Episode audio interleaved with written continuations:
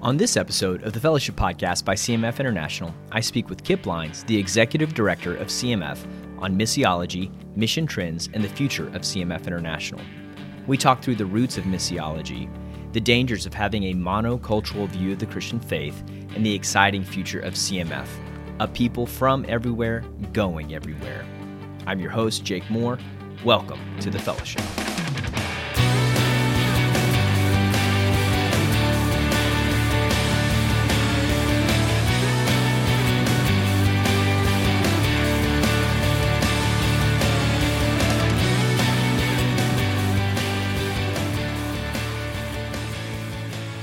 I wanted to take today in this episode to talk through missiology and mission trends with you. Okay. Particularly because for you, you have been involved in missions now for going on 25 years. Uh, you were in college, heavily involved in missions. Mhm. Uh, you were a intern with CMF. You were a reach intern. I was a reach intern. You went on to serve as a CMF missionary with the Turkana people. And then after that, after your time of service with the Turkana, you went on to become an intercultural studies professor. You got your PhD in intercultural studies and then went on to teach about missiology and, and intercultural studies. And so you've seen the full gamut of different aspects of what missions is, what Right. missions has been, Mhm. and maybe even where missions is going. Yeah. And so I just thought it would be fun today to talk about some aspects of that, the influence that missions has had on your life, as well as where you see the challenges within missions and where you think missions could possibly be heading. So thanks for taking this time uh, today to, to talk to me and hopefully to provide us with some insight into some of the things that you have been thinking about with missions and particularly for CMF. Yeah, I, I'm happy to to have this conversation today. We've actually been wanting to have this conversation for a while. Yeah. And so I am uh, I'm looking forward to talking through some of this and and I'll just add some of the other yeah, I've got I've got the the field experience. I've been studying missions for a long time. Um, uh, I've been a part of the um, American Society of Missiology for a number of years and attend those meetings every year, and the American Academy of Religion. So, one of the things that for folks within CMF um, that I would say is that it was important to the board uh, when they hired me three years ago. They were looking for someone that not only had mission experience, but also still had a foot in the the academic world of missiology, mission Mhm. studies Okay. um, that that uh, the person who is the executive director of CMF not only has mission missionary experience, Mhm. um, but also has studied and researched um, history of mission, but also the way that theology and social sciences, Mhm. particular anthropology, relate to each other as we work through our mission as an organization. Uh, when we when we're trying to decide what what ministries we're engaging in, or if there's a new field that we're opening up, or we're trying to figure out a model of ministry or evaluate those things, one of my tasks and my role is to think missiolo- missiologically Mhm. uh, about what we're doing. Uh, is this best practice? Does it take into consideration, um, you know, the the internal and external understandings of culture and the context, and uh, is appropriate in that context? So, yeah, happy to talk about this some more. Yeah, I'm already, I'm already getting into it a little too much. No, I think it's extremely fascinating. And like I said, it, it helps us maybe see into some of the ways that you think about missions or about CMF as you Right. approach your role Right, and, and yeah. even some of our teams and the directions that they're heading. Mhm. Can I- With all of the, well, what were you going to say? Go ahead.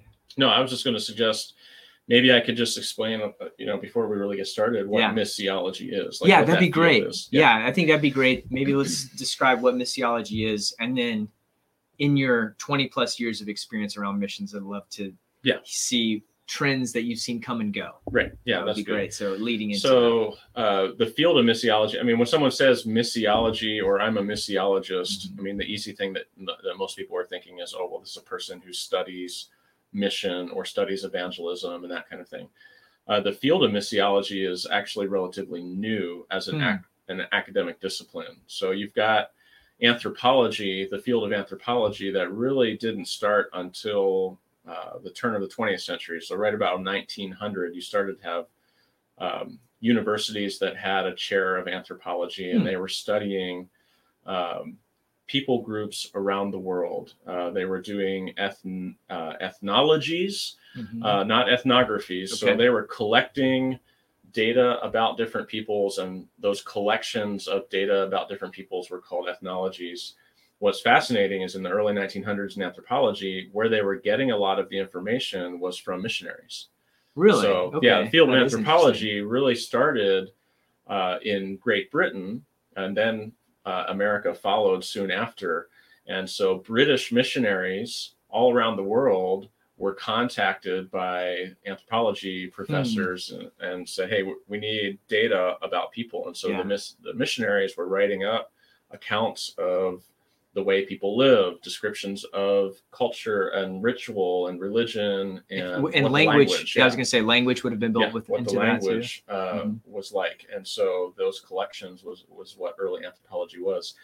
And then it wasn't uh, until, you know, of course, there's been theological studies th- throughout the history of Christianity. Mm-hmm. We've got centuries and centuries of great uh, theological works uh, that that have been ongoing. So you've got theology that had been ongoing in the church. You've got anthropology, the stream of this new discipline of anthropology uh, in the 20th century, and then about the middle of uh, the 20th century, you start to get the sense that there could be an academic study of what it means to be a missionary mm-hmm. and how does one engage in mission.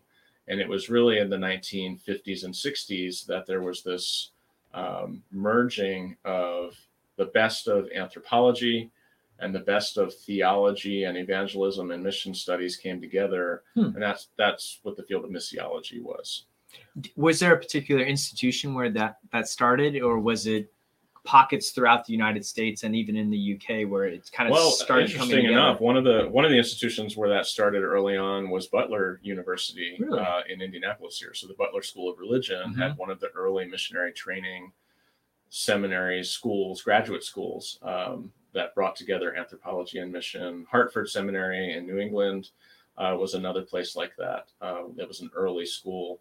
And then, of course, later on, um, you know, you have Fuller School of religion and yeah. uh, some of the other schools um, that that grew in these uh, missiology departments. Mm-hmm. But what they were doing was saying, all right, so a missionary needs to be able to understand culture, mm-hmm. learn language, be able to tell the message of Jesus in a way that people understand in a culturally relevant way, right? Yeah.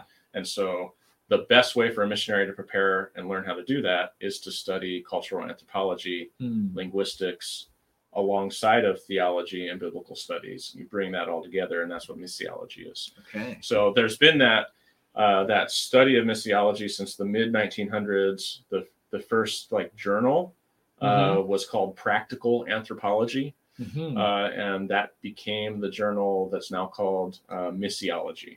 Really? Uh, okay. and uh, one of I don't know if he was your professor, Charles Taber. Yeah. Uh, at Emmanuel School of Religion. He, he had was, retired. He retired, but did so, like some adjunct type teaching. So he was one of the last editors of mm-hmm. Practical Anthropology and one of the first editors of the Missiology Journal really? during that time period. Wow. And that that group of folks through the American Society of Missiology um, was really trying to bring the best of all those worlds together for study. So that's when someone says i'm a missiologist i'm a missiologist. I have a, a phd in intercultural studies which is more commonly the term now.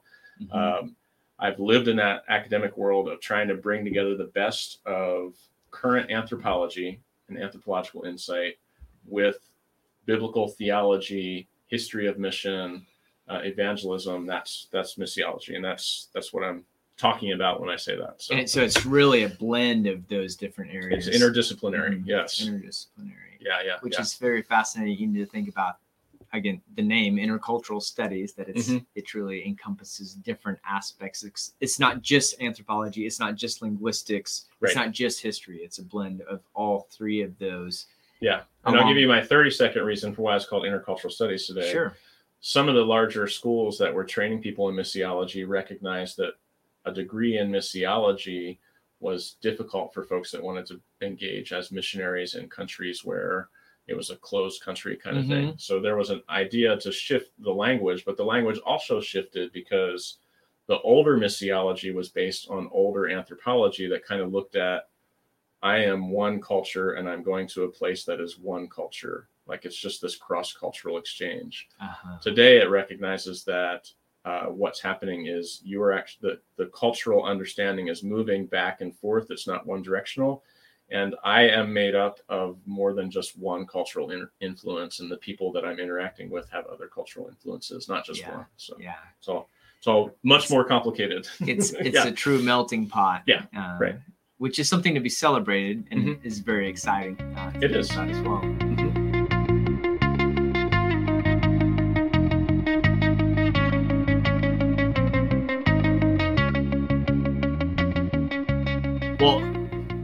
know, since this has been around now for 60 plus years Mhm. uh, as an area of study, there have probably been a lot of different trends that you've learned about within missions Mhm. and throughout church history. But in your 20 years of missiology experience, being a missionary, being an intern, not- studying it, teaching it, what are some trends that you've seen come and go?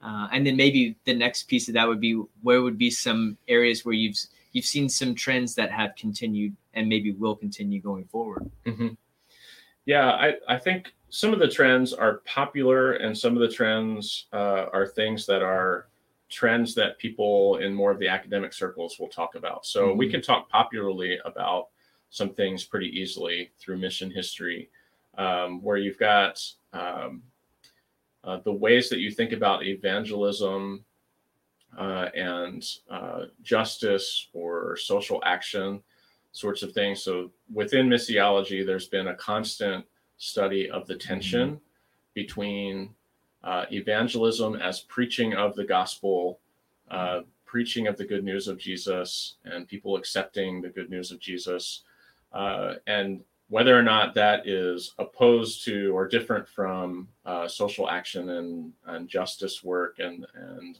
holistic ministry in a community. And so uh, I would say one of the one of the things that you'll see as you study the history of mission uh, in the last hundred years is you'll see a pendulum swing that goes back and forth often between no uh, real mission work is the preaching of the gospel of Jesus and people becoming followers of Jesus.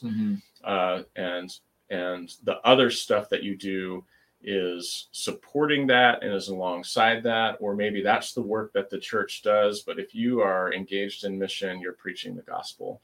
And then the pendulum swung uh, a lot i would say in the 60s and 70s to where uh, mission was really about uh, restoration and wholeness in people's lives and right relationships with with people. And the preaching of the gospel because the pendulum swung was less important in word and more important in deed.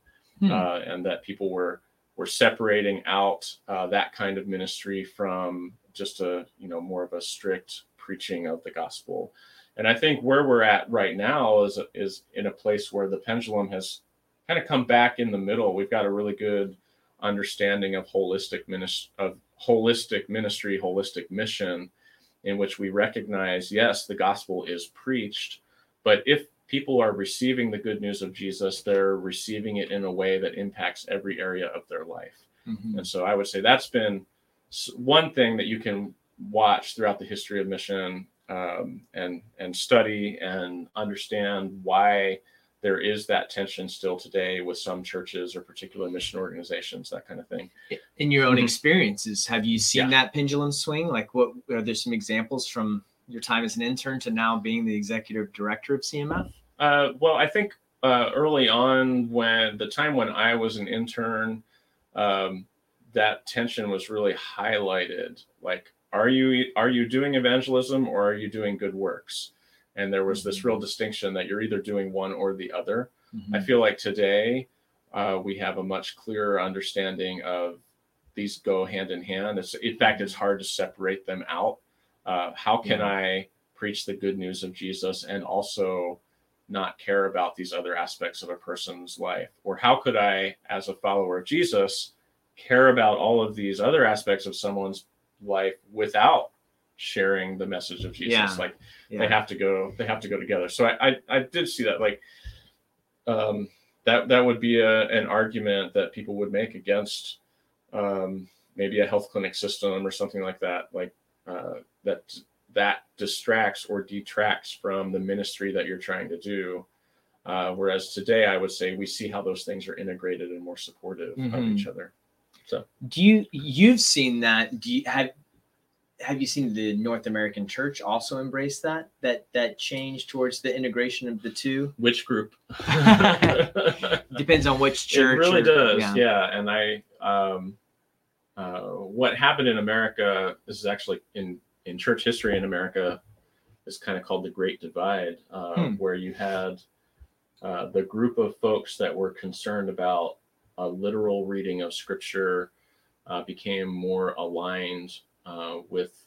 Um, you know the preaching of the gospel and not social action and and other church groups that were not as concerned about literal reading of scripture uh, became more aligned with social action stuff and so that actually became a division based on how you understood scripture and that Mhm. uh, that's very concerning because it's difficult then once people draw those lines it's diff- it's difficult for churches to even work together on on Mhm. some projects so yeah um, i would say it's clear in america uh, that some churches are more concerned with kind of holistic ministry uh, and less concerned with the preaching of the good news of Jesus, uh, while other churches are the other way, and and it's hard for them to yeah, kind of see eye to eye on this stuff. yeah Well, that's a, that's a whole topic. Um, I don't want to get into, um, but in uh, some some of the other things that I've noticed um, in in uh, mission trends,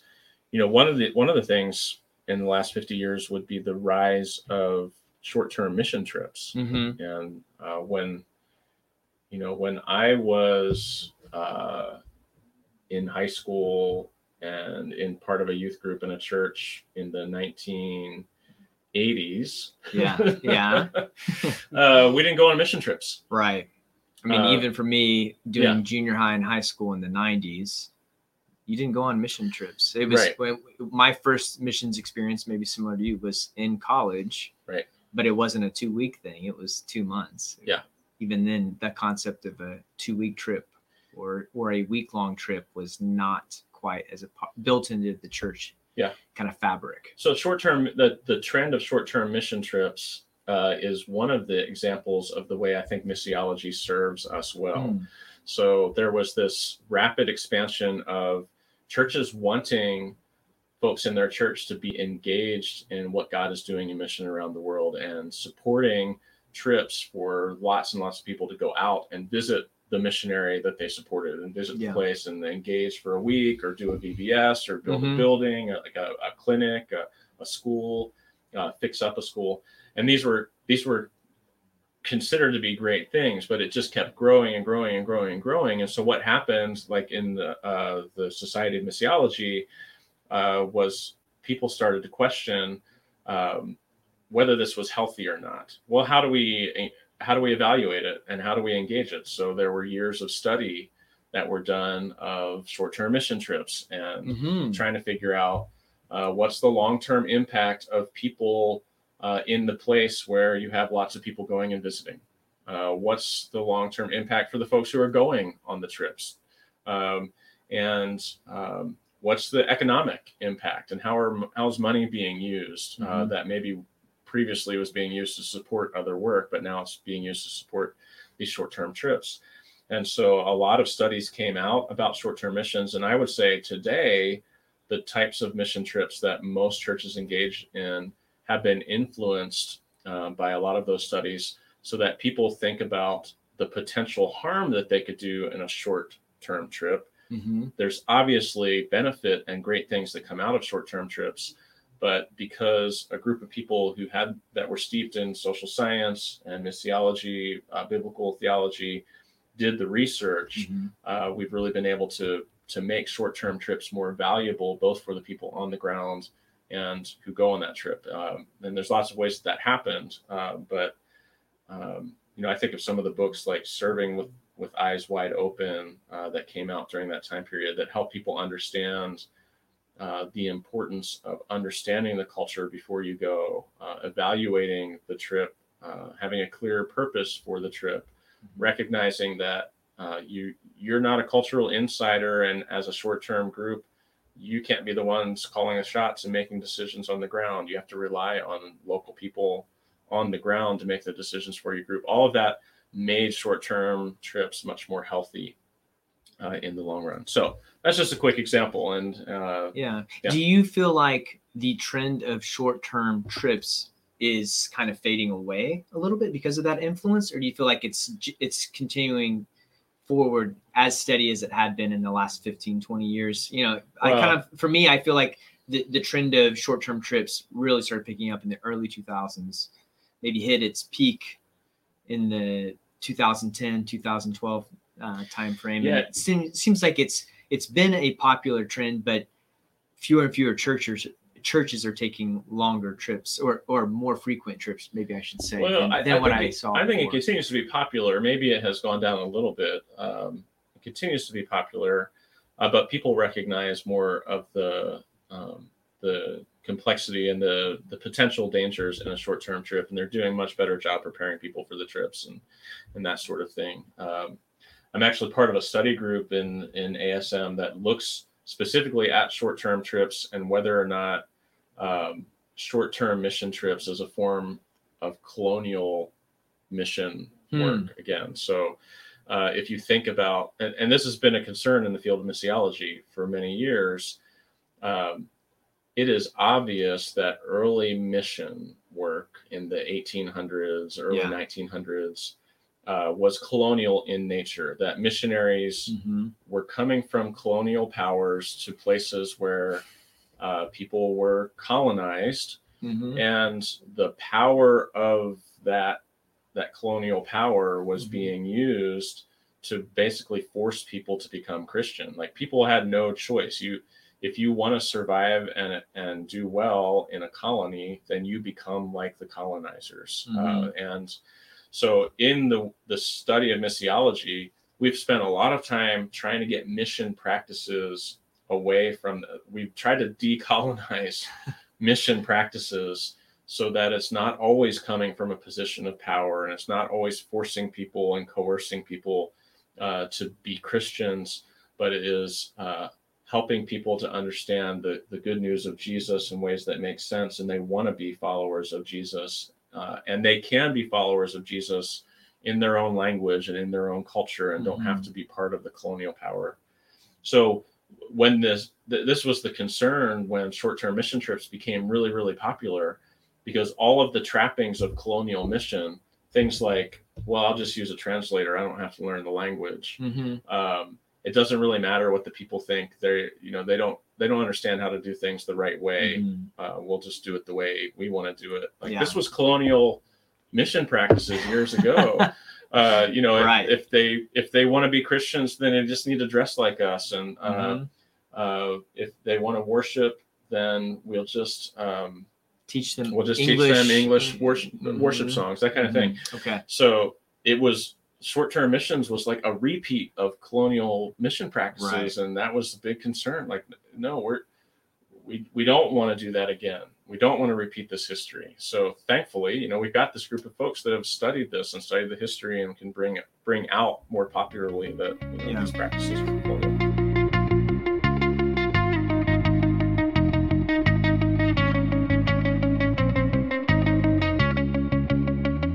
Well, that, that brings me kind of maybe to one of my big questions that I wanted to ask you today. Okay. And that is maybe due to some of the negative ramifications of short-term trips i have heard personally and i've heard also i guess publicly kind of the condemnation of missions particularly that north of, is there a place for north americans to be involved in missions mm. around the world north americans leaving the united states and going to other countries and doing missions work right um, particularly people outside of the church are quite critical of that mm-hmm.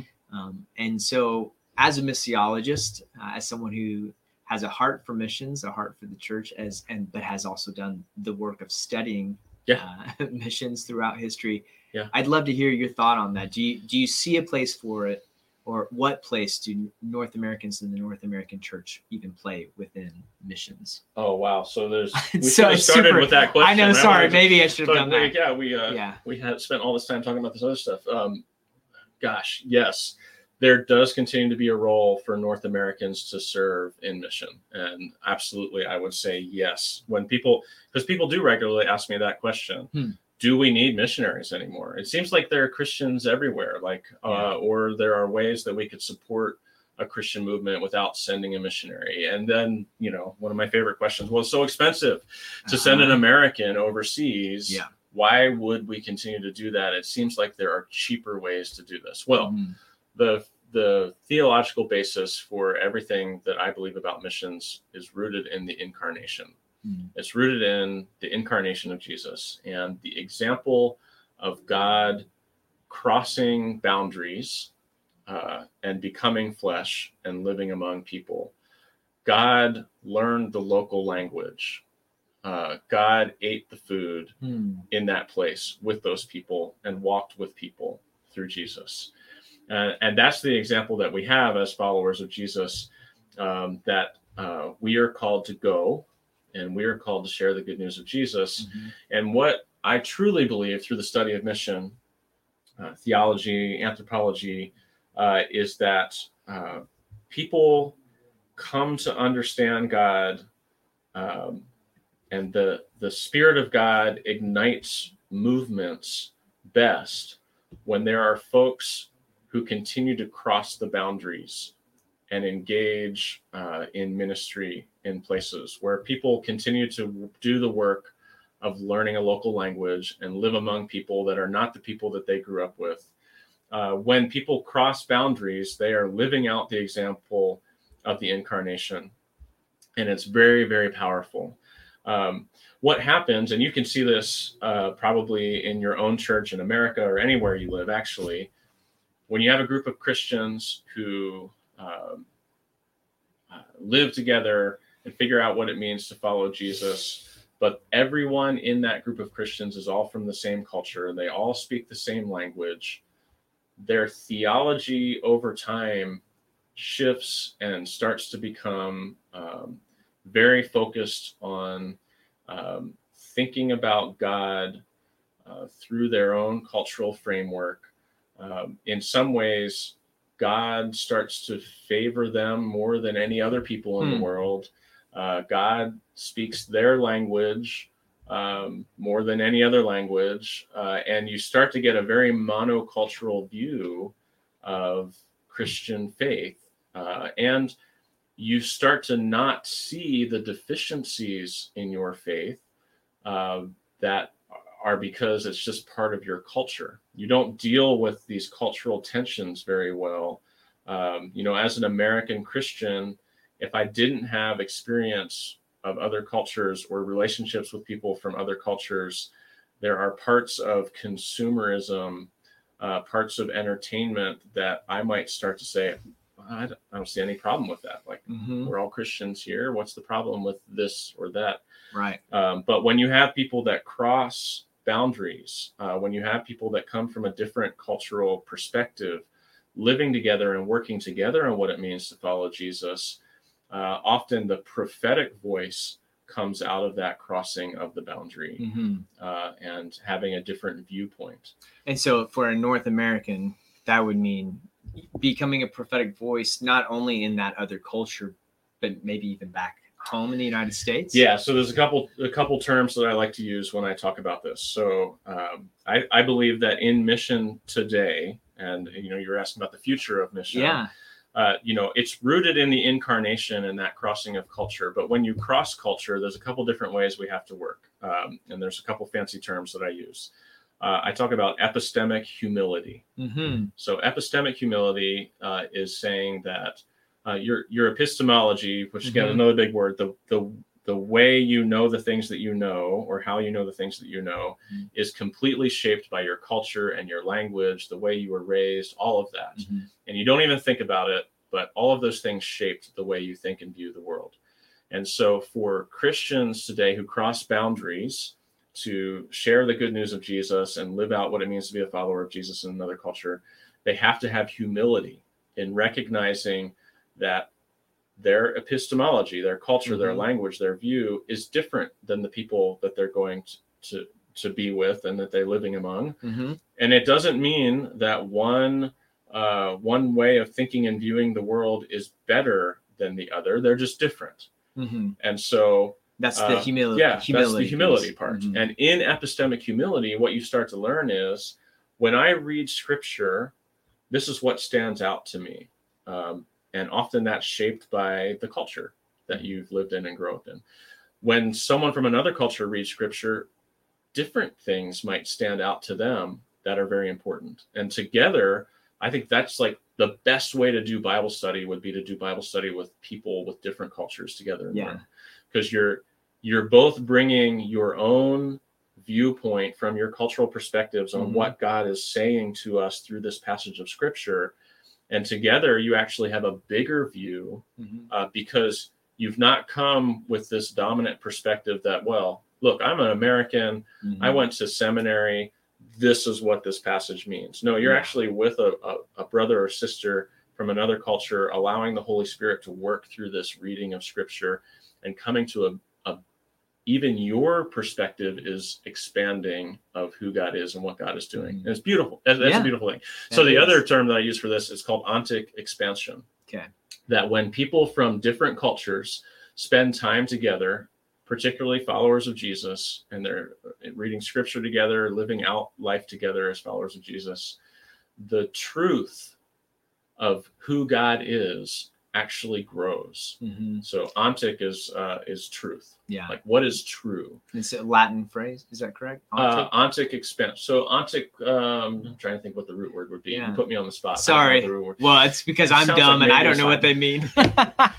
um, uh, so that expansion Uh-huh. of truth happens and and becomes more possible when people from different epistemologies spend time together and so as missionaries today i would expect that cmf missionaries are not only recognizing that they don't have the only way of thinking about things but that their their understanding of god is growing because of Mhm. these interactions um, that are happening What? Where were you ever epistemically humiliated? Humiliated? I was trying Well, to say not- it no, you're not smart. trying to be humiliated. I know. I, that's why I was trying to make a joke out of it. If, if we're, do you did you No, ever find I mean, yourself being epistemically Yeah, humiliated? ask, when you're any, ask any missionary that lived, like, Right. you know, years um, somewhere else in the world, Mhm. and they will tell you the things that they learned in that place that had a long-term effect on them. And I, I we've talked about this in other episodes. The things Yeah. that had an effect on me as a missionary. Yeah. Uh, but in, in missiology, sometimes we talk about the conversion of the missionary.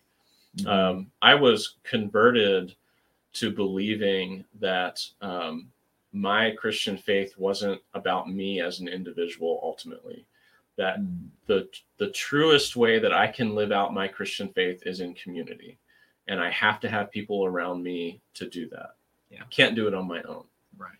Um, and you can you can teach that all you want in America, but our cultural perspective pushes of individualism, individuality so much uh, that it's hard for an American Christian to not think that their Christian faith is about a personal thing between them and God or Mhm. a personal belief in Jesus. Yeah. So I was, because I came with this humility, I was able to to learn and grow more fully in that. And I think that provides a, a much better understanding. Now, I think my Turkana brothers and sisters that I spent time with have a little more of an understanding that they also, as an individual, need to believe things too. It's Mhm. not only The just doing it because the elders said do it Mhm. right so Right. there's there's some give and play in that but we're learning from each other Yeah. and then you said something else that that's a big thing for me today that i think is really the future of mission Mhm. uh, In a good way, I hope. in a good way in america that that not only should a missionary today be learning be open to learning and they're learning and having a greater understanding of who god is and what god's doing in the world because of their work and interaction with people in other cultures when missionaries come back to the place that they were sent from Mhm. uh, not just America, wherever that is, Right. um, they are uh, they have the possibility of being a bridge like this this cultural bridge for the church that sent them. Uh, it's not just telling them stories about the work that God is doing through your ministry, but it's actually helping open up the eyes of that local congregation that sent you to the bigger world of what God is doing. And mm-hmm. um, I call that global gaze. Hmm. So in in mission today, one of the roles of the missionary is not just the going mm-hmm. and sharing the good news in holistic ministry with other people, but it's actually the returning and helping a local community of Christians that might be monocultural, just they just have one perspective on the world, have this larger global gaze of what God is doing around the world, and that helps them grow in their understanding of who God is. And that's I think that's an important thing. Now, it's challenging. A lot of times churches have a hard time accepting that because they are they have a very you know uh, one perspective way of thinking about the world but that's the opportunity and challenge that missionaries have when they mm-hmm. come back to their home their home mm-hmm. church wow and so yeah it's really becomes multifaceted than mm-hmm. what we continue to bring to missions as north americans right for our our home con- country as well as our for our host countries right could you say those three f- phrases again just as kind of like key takeaway points so it's epistemic humility. epistemic humility. Yep. Ontic expansion. Ontic expansion. Expansion, and uh-huh. then and then you said uh, global gaze. Global gaze. Mm-hmm. And so those are three facets of for us as missionaries within CMF that we bring to missions, uh, that we bring to our ministries, but that we also can take back or bring back uh, yeah. to our homes and our home countries, wherever we may be from. Yeah, the expectation that I have for our missionaries is that they are learning through the process and they are growing in their faith yeah. through the process yeah. and that they're they're going to be able to bring that back to the place where they grew up maybe um, mm-hmm. and help people have a better understanding of that too and engage in that and then you know if someone's going to take a short-term trip that that the missionary is there as a as a bridge to help people understand the cultural things that are happening and the way that god is working um, that helps them you know grow in their faith and their their follow, their ability to be a disciple of Jesus. Yeah. Yeah. Well, so, and that doesn't happen. Yeah. I'm pointing at you. Yeah. Point on. that doesn't happen when we stop sending people across cultural boundaries and linguistic barriers. Hmm. When people stay in their own communities, uh, there's great ministry that can happen in their own community. That, uh, but there's so much more that God is offering to churches, to individuals, to, to communities through the, the intercultural connections that mm-hmm. happen when people are sent from here to there and people are are hosted from there to here. Mm-hmm. And so now we're in the future. Yeah. So this is the future of CMF. This is the future of CMF. Yes.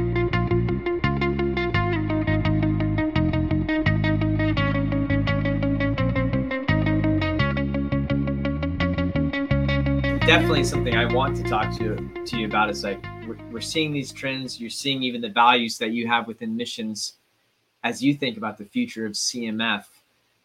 Like, where do you see the next phase of our organization going? Where yeah. do you see the next phase of missions as a whole going? Um, we talk, we've been talking some as directors about uh, kind of the future of the church, the future of ministry is on the, the margins. Yeah. So like where do you see that edge being pushed out within missions and maybe even with global gaze in mind, with epistemic humility in mind, where, where do you see that moving even for us as an organization? Yeah. Yeah. So what we know is that uh, the church is growing most rapidly in places that are uh, not dominant contexts. Mm-hmm. Uh, and that's what that, so God is moving at the margins, and mm-hmm. you can make a theological argument that God has always moved that way. Yeah. Uh, the, yeah. And, and, that the people at the margins of society or at the margins of the world uh, is the place where God uh, is most active. And uh, many of those places and churches and Christians in those places of the world are more actively sending out uh, missionaries and ministers to other places than uh, the more hmm. dominant parts of the world. So, how do we become part of what God is doing?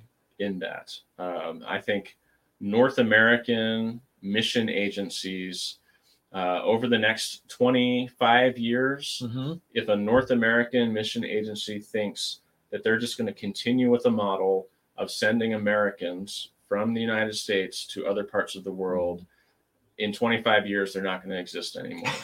uh, They will slowly go away. they'll just go away Mhm. because that is not where God is working now. Uh, I think uh, that we will continue to send missionaries from America to other parts of the world, but a viable international mission organization needs to recognize uh, that people are sent from anywhere to anywhere, everywhere Mhm. to everywhere, and um, we have to participate in helping that happen. And we're already seeing that happen in CMF. It's just happening organically Yeah. uh, in many of our ministries. yeah. Uh, you know, we have global scope min, uh, ministries where some, uh, a student comes through a global scope uh, ministry and says, I, you know, I want to do this. I want to be an intern in this ministry. And then they, they do a year long internship and they say, I want to, I want to be a global scope missionary and go somewhere else in the world and Mhm. participate in this ministry. Uh, that's already happening organically. But I think the future of CMF is to figure out how we can be more intentional about that. If we truly are an international organization, then we have to find ways to encourage, raise up, help send out people, not just from uh, one place, but from multiple places to multiple places. Mhm. And some of that is also learning how to be a receiving organization. So, all of the other stuff I said about global gaze and ontic expansion and epistemic Yeah. humility, the opportunity for the American church to still continue to learn about what God is doing and who God is, that's available if we start to host and accept Christian uh, leaders from other parts of the world Hmm. to come here. Um, I mean, honestly, I have a vision that someday, you know, churches in America will say uh, uh, they'll come to to CMF and say, "Hey, we're we're looking for someone from another part of the world that can come and join our congregation for a year or two years or three years. This is Mhm. uh, who who's a gifted Christian speaker or Christian evangelist that can come and be part of our church and help us grow as a congregation. Uh, and that because of our connections all around the world uh, and our history as an organization, we would be able to help uh, bridge uh, the cultural barriers and the, the logistical barriers to help someone and their family potentially come here to the U.S. and, in a sense, be missionaries here, uh, cool. serving with a local church Yeah. helping to expand their view of what God is doing, even Yeah. in their own communities. Yeah. Because to be Fostering honest, that global gaze. yeah, that global gaze. Yeah. Uh, well, you got me started. To be honest, a lot of the challenges that churches in America are facing right now regarding uh, diversity, racial tension, not understanding racial tension in their own communities, uh, Mhm. a lot of that could be brokered. A lot of that could be, um, they could grow in understanding that if they would uh, allow someone from a different culture or a different perspective into their uh, their community that would help them work through that.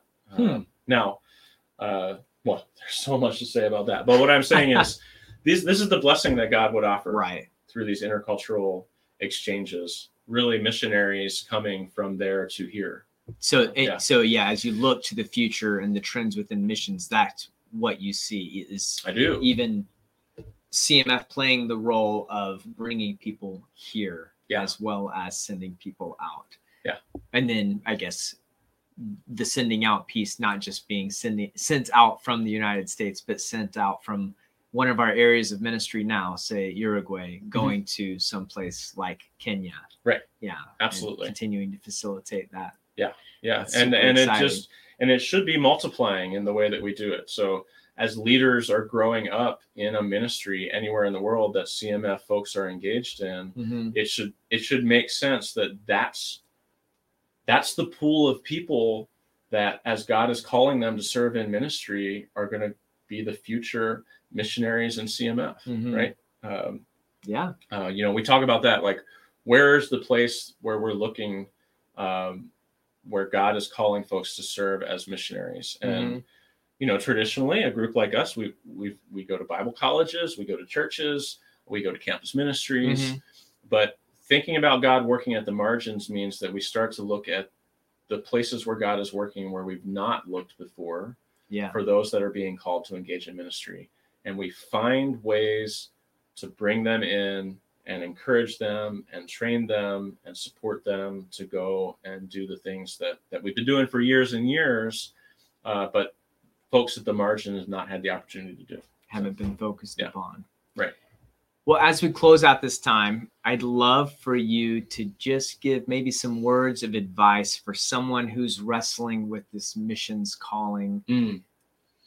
Are there some some books, some areas of study that they should be looking into to you know, start gaining that epistemic humility or Sure. a global gaze and, and particularly for a future cmf missionary Right. what, what would be some suggestions or word of, words of advice that you would give to someone that's Yeah. really looking at this as a career or as a two to four year commitment uh, of service any, any words parting words for them for today as Parting we words for them. yeah as we Uh, talk through missions missiology uh, maybe a key takeaway for them would be great Yeah, I thought you know, one of the first things I would say is if if if you are feeling called to serve in this way, uh, and you've got some other friends and family, your church community that are supporting you uh, in this, that you should go for it. And and obviously, you know, we've got short term internship experiences Mhm. that are designed for people to learn,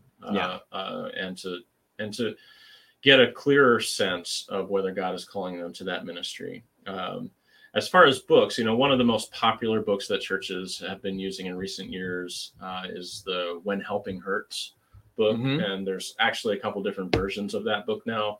Um, I think I think that's still an excellent book to read as just a baseline understanding of uh, intercultural ministry and some of the pitfalls uh, that if you are if you are engaging in ministry and long-term ministry in a way that is just handing things out and you're really doing relief work instead of you know something that's more longer term transformational that's not really helpful in many parts of the world. So that when helping work uh hurts book Yeah. i think is really helpful. A more recent book um that i like to point people to is by an author named paul borthwick uh, and it's called western christians in global mission Mhm. uh, and even Western- the subtitle Western Christians, Western Christians in Global, Mission. The Mhm. subtitle is "What's the role of the North American Church?"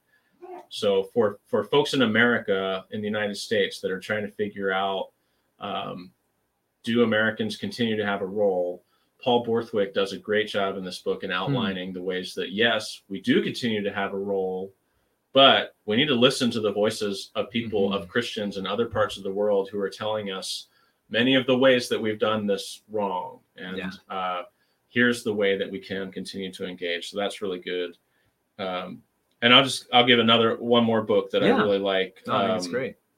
uh, ron sider a, num- a couple of years ago wrote a book called toxic charity Hmm.